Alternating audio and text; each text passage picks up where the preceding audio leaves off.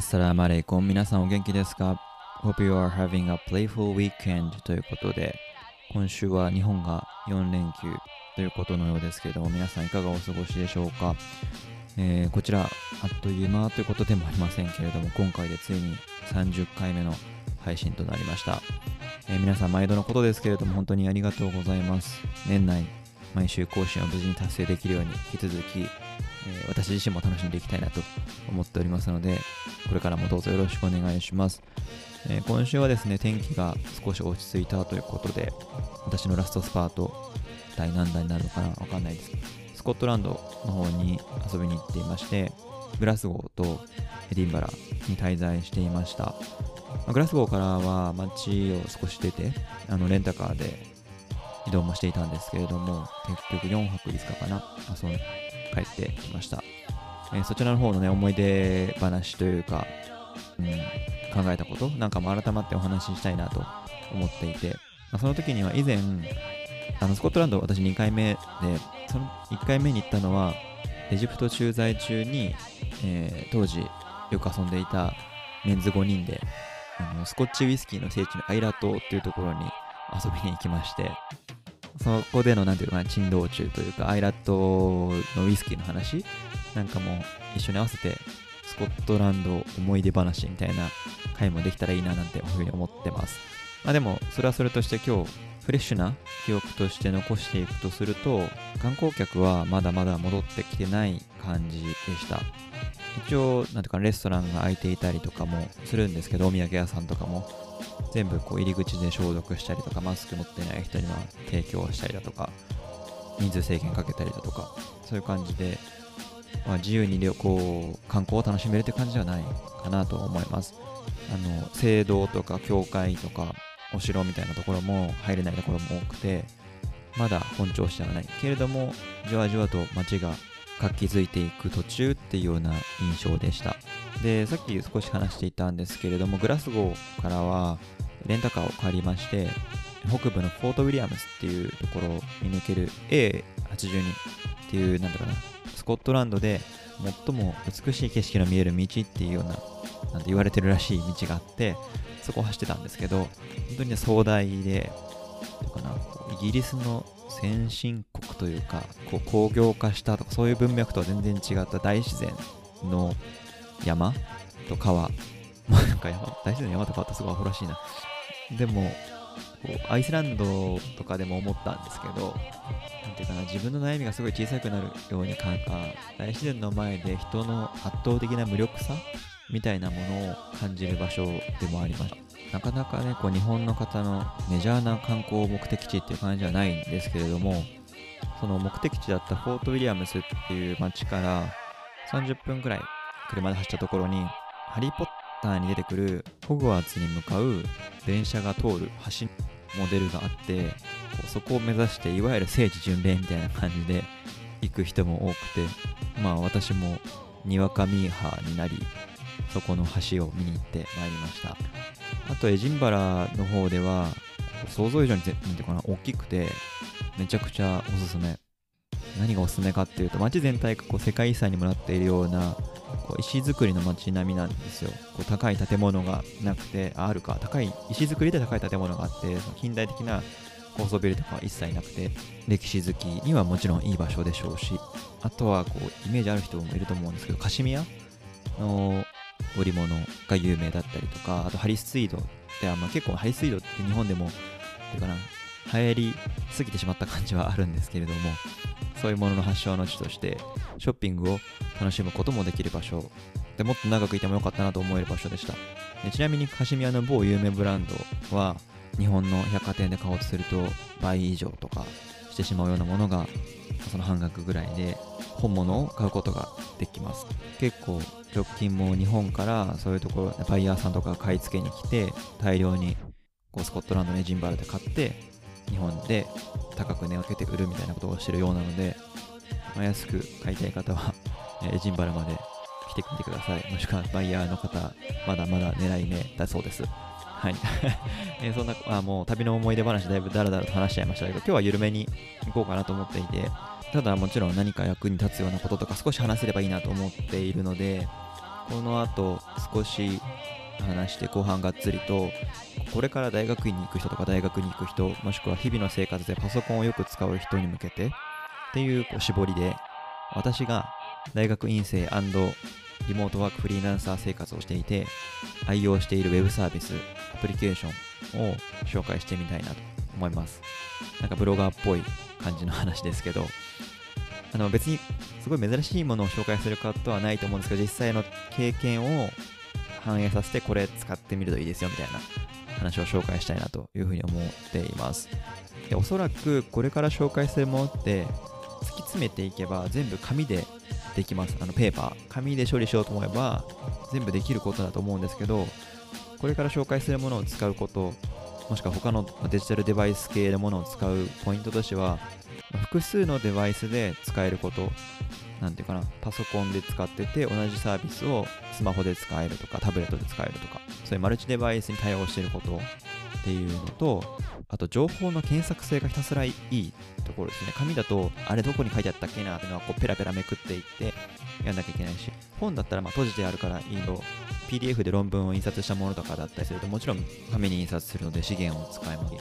バラバラの状態だとどこに行ってしまったか分かりにくくなることが常にリスクとしてつきまとうと、ね、整理が得意な方はいいと思うんですけど私はそんなに得意ではないのでどこに行ったかを突き詰めるために情報の検索性がひたすらいい方法を好むっていうことがあります。でもう一つはこう残りのスペースを気にしなくて良いっていうことですかね。ノートだったら残りのページ数とか紙だったらこうなんていうかな細かくやっていくとあ分けすぎちゃって大変だかった。そういうことを全く気にしなくていいのでこう紙でできることもデジタルをうまく活用することでマルチデバイスでできる。で、まあ、そのマルチデバイスでやることの良さっていうのはスマホでちょっと見ていてまとまった情報を打ち込みたい時にはパソコンを使って、まあ、キーボードを使ってインプットした方が早いし移動中に思いついたこととかもパッとパソコンを開けない時とかパソコンをそもそも持ってない時もスマホから同じものに記録して後からパソコンで編集するっていうこともできるっていうのはすごいメリットですね。あとその情報検索性が高い。と残りスペースを気にしなくていいっていうこの3つがこうアプリケーションとかウェブサービスをうまく活用していくと得られる効果かなというふうに思ってで後半はじゃあ実際どのアプリが良かったかとかその辺をお話していきたいなと思ってます、えー、後半もよろしくお願いします。はい。で後半なんですけど多分これからの話って仕事でパソコン使われない方とか論文とか本を読まない方にはあんまり役に立たないと思うので今日はここでいいかなと思いますけれども、まあ、そういうことをやるっていう方は聞いてみていただければなと思います。で大学生とか大学院生ともにこう授業があったりとかもしくはまあ仕事の中で聞き取りとかヒアリングがある人でこう発生するのが大量のノートテイキングノートを取るっていうことが発生すると思います。で授業中にメモを取るだけではなくて予習として次の授業で質問したいことトピックに出てくる素朴な疑問を、まあ、事前に書き出しておくことで、まあ、集中力を高めるし理解力も高まるということでそういうふうにやってるんですけどそのノートを取るものもしくは授業後にレポートを書くためにその時の授業スライドを見返したりだとか授業の時に取っていたノートを見返したりとかするときにとにかく使い倒していたのがマイクロソフトの OneNote です。もう王道中の王道ではあるんですけど、これはなかったらやばかった と思ってます。で、使ってる方も多いと思うんですけど、あのー、使い倒すというか、 OneNote 様々だったなっていうのを振り返ってみて思っています。で、まあ、どんなものかっていうのを使ったことがない方とかにご紹介すると、こう同時に大量のノートを持ち歩いて、整理もしやすいし、そのノートが、ページの追加もほぼ無限にできる並び替えとか違うファイルに移したりとかそういうのも簡単にできるしもちろん手書き入力もできてフリーハンドでアイディアを広げたい時とかにそこに書いておいて後から打ち込みで清書するとかもしくはこう自動認識もできるらしいんですが私はそれは使ってないんですが、まあ、何でもできるんですそこで。まあいろんなこう代用品とかとしてエヴァーノートとかもあるしあとなんだっけなグッドノートとか iPad 系のアプリケーションもいろいろあると思うんですけど、いろいろ試して私は OneNote が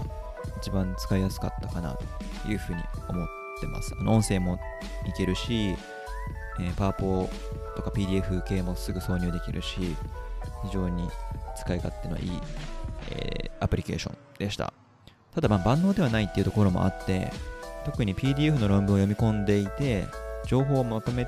なくてはいけないという時には、そんなに、なんていうかな、PDF リーダーとしての使い勝手はあんまり良くなくて、そこでこうリプレイスというか補強版として使っていたのが、リキッドテキストっていうアプリケーションで、これは今回のエピソードを聞いている大学院生、もしくはそういう論文を読む人で使ってない人がいたらすっごいおすすめしたいもので、リキッドテキスト。リキッドってあの液体のリキッドにテキストって、まあ、文章のそのままですね、名前のアプリケーションなので、ぜひあのググってください。これ聞いたことない方は。実はこれ最近になってやっと Windows 版が公開されて、それまでは Mac 版とか iOS 版があって、存在はもちろん私も知っていたもので、ずっと使いたいなと思っていたんですね。で、こう Windows 版開発中だっていう話があったので、メルマガみたいな感じで登録して、公開されたらお知らせしますみたいなメールに登録したんですよ。で、受信するやいなやすぐダウンロードして、使い勝手いいなっていうふうに思って、有料版3000円ぐらいだったかな。で、即購入しました。で、このアプリのすごいところって、ハイライトとか抜き出したいところ、その PDF 内の、例えばこの一文を抜き出したいっていうのを、こうアプリ内のノート、その LiquidText のアプリ内のノートにドラッグドロップしておくと、まとめて置いておくことができて、さらにその抜き出してきたものの書き換えとか、並び替えみたいなことを付箋の入れ替えみたいにつなぐことができて、複数の PDF からも抜き出してこれて、どの文書のどこから抜き出してきたのかっていうのも一瞬で分かって、これがめちゃくちゃ論文とかレポートを書くときに、なんていうかな、早いんです。でもちろん手書きでもタイプでもノートを追加することって他の PDF なんだリーダーでもできるとは思うんですけどこの抜き出し並び替えで複数のドキュメントを同時にまとめていけるっていうのはあんまり他にないんじゃないかなというふうに思っていてむしろあったら比較検討したいので教えてください。でこれ何がいいのかっていうと,、うんと学術論文というかエッセイでは過去にどういう人が何を言っていたかっていうのをまとめるっていうのも大事なこう要素としてあって例えば料理とかで言ったらレシピで言ったらクックパッドではこういう風に書かれていてクラシルではこうで有名な料理研究家のブログではこうみたいなこう似てるけどちょっと違う情報とかを並べてそこの比較をするっていうのも大切な作業なんですね。例えば肉じゃがの煮込み料理を A のブログでは20分 B では25分 C では30分って言っているっていう事実を述べてじゃあ本当に長ければ長いほど美味しくなるんだろうかっていうのを調べるためにこういうリサーチをしました。っていうようなこう論の立て方をするんですね。その時にこのさっき言ったような ABC レシピを3つ並べて自分の使いたい情報のサイズに合わせて整理していくっていう作業が時間がかかるしとても大切なものなんですね。でそういう時にこのリキッドテキストを使うと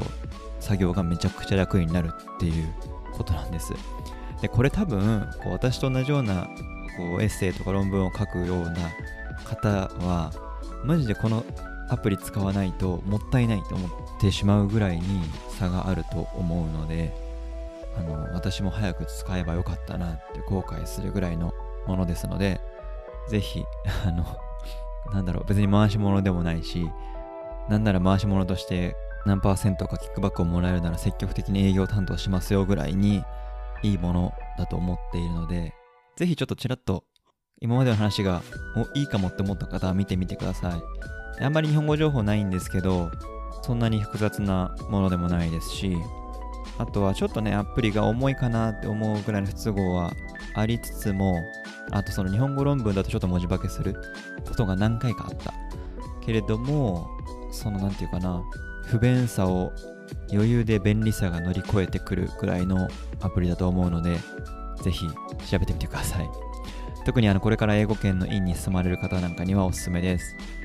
で、その英語圏留学に合わせていくと、やっぱりグラマリーっていうのは使っていて損はないと思います。まあ、英語のグラマーチェッカー、スペルチェッカーで、あの私有料版使ってますけど、ここまでのコースワークのレポート類は全てグラマリーを使った文法チェックで乗り切ってきてで、まあ、もちろんその有料のなんだろうネイティブの方に添削をお願いするっていう方法も一般に受け入れられていてでそっちの方が新しい表現を身につけたりとかロジックのチェックっていうのもしてくれる人もいるのでそういう価値はあるかなと思いつつ、まあ、私はそんなにコストをかけずにグラマリーで全て乗り越えてきました。まあ、ていうかな、こっちに入学を認められるぐらいの英語のベースがあるのであれば、グラマリーでちょっと上げ底というか、チェックをするようにしておけば乗り切れるんじゃないかなというふうに思います。で、ここまでワンノート、リキッドテキスト、グラマリーって3つ紹介してきたんですけど、なんとなく伝わったかと思うんですけど、私こういうアプリ系とかテック系のものとっても好きで、英語学習というわけで見る YouTube も大体トレーニング系かこういうアプリもしくはガジェット系ばっかりで、まあ、そういうので情報を取ってるっていうのはあるんですね。で今回この3つを紹介したんですけど他にも実は紹介したいものがプラスで4つあってでもさすがにこんな感じのエピソードもう一回するのは大変なので大変というかあんまり気が乗らないので名前だけというか一言だけコメントをして記録するのでもし気になった方はググってみてください。4つ目っていうのが Connected Papers っていうこうその論文がどの論文とつながってるかっていうのを視覚的にグラフにしてくれる超優れものサービスがあってこれは無料のウェブサービスです。で5つ目がえミロっていう MIRO デジタル付箋サービスみたいな感じでオンライン上に自分だけの、えー、ホワイトボードみたいなものにができてそこに付箋だったりとかあのフォーマットを使えばマインドマップも書けるしでシェアすることもできるので複数の人と付箋を貼り合って共同作業するとかそういう時にも使える仕組みじゃないサービスです。アプリもあります。それが、えっと、ミロ MIRO マイロじゃないミロだと思います。読み方わかりません。すいません。で6つ目がトグルっていう TOGGLE かな？時間管理系のアプリで自分が何の作業にどのくらい時間を割いていたかっていうのをモニタリングするアプリケーションで、まあ、例えば本を読むのにこの本を読むのにこのくらい時間かかったとか今日の一日の中で本をどのくらい読んでいたもしくは論文を書くのにどのくらい時間を使っていた。で私の場合そのリモートワークで働いているものその特に時間給ではなくてクライアントさんのために特別に作るものとかなんていうかそれで別に時給で発生してるわけではないのでもちろん時間を短い中で質を上げていくっていうことが大事なわけです。で、それでも時間にどのくらいかけたのかっていうのを後で振り返らないと評価できないっていうところもあるので、それを見渡すためにも、このトグルっていうアプリで、えー、時間を記録するっていうのは大事にしています。で、7つ目が、これ入れるか迷ったんですけど、まとめて Google 系のサービス、えーと、Google Docs、スプレッドシート、スライズ、Keeps っていうリマインダーとかもできるような、まあ、Keeps と OneNote はちょっと被るところあるんですけど、Keeps の方が、まあ、携帯からの操作性も高いので、ショッピングリストとかも使いやすくて、あとはこう旅行に行く時の持ち物リストとか、そういうのも作りやすいので、あの私生活にも活用しやすいということで、Google Keeps も私は活用しています。で、Google ドキュメントとスプレッドシートとスライズっていうのは、まあ、言わずもがなだとは思うんですけど、結構陰性の中で共同作業するとき、あの一緒にプレゼン作るときとか、こうピアレビューするときとかにも、こう共同作業のプラットフォームとして Google 系やっぱ強いので、普段から使うのに慣れておくといいのかなというふうには思います。えー、そんな感じで今日はおすすめアプリウェブサービス系をダダダダッと紹介する回にしていました。おさらいです。OneNote、リキッドテキスト、グラマリー、えー、Connected Papers、Miro、Togo、Google Docs 系全部で7つをご紹介してみました。知らないものがあったとか気になったものがあった方はぜひググってみてもらえるといいなと思います。全部リンクは多分貼らないと思います。ちょっと手間なので調べてみてください。えー、今日はこんな感じでした。また次回もよろしくお願いします。バイバーイ。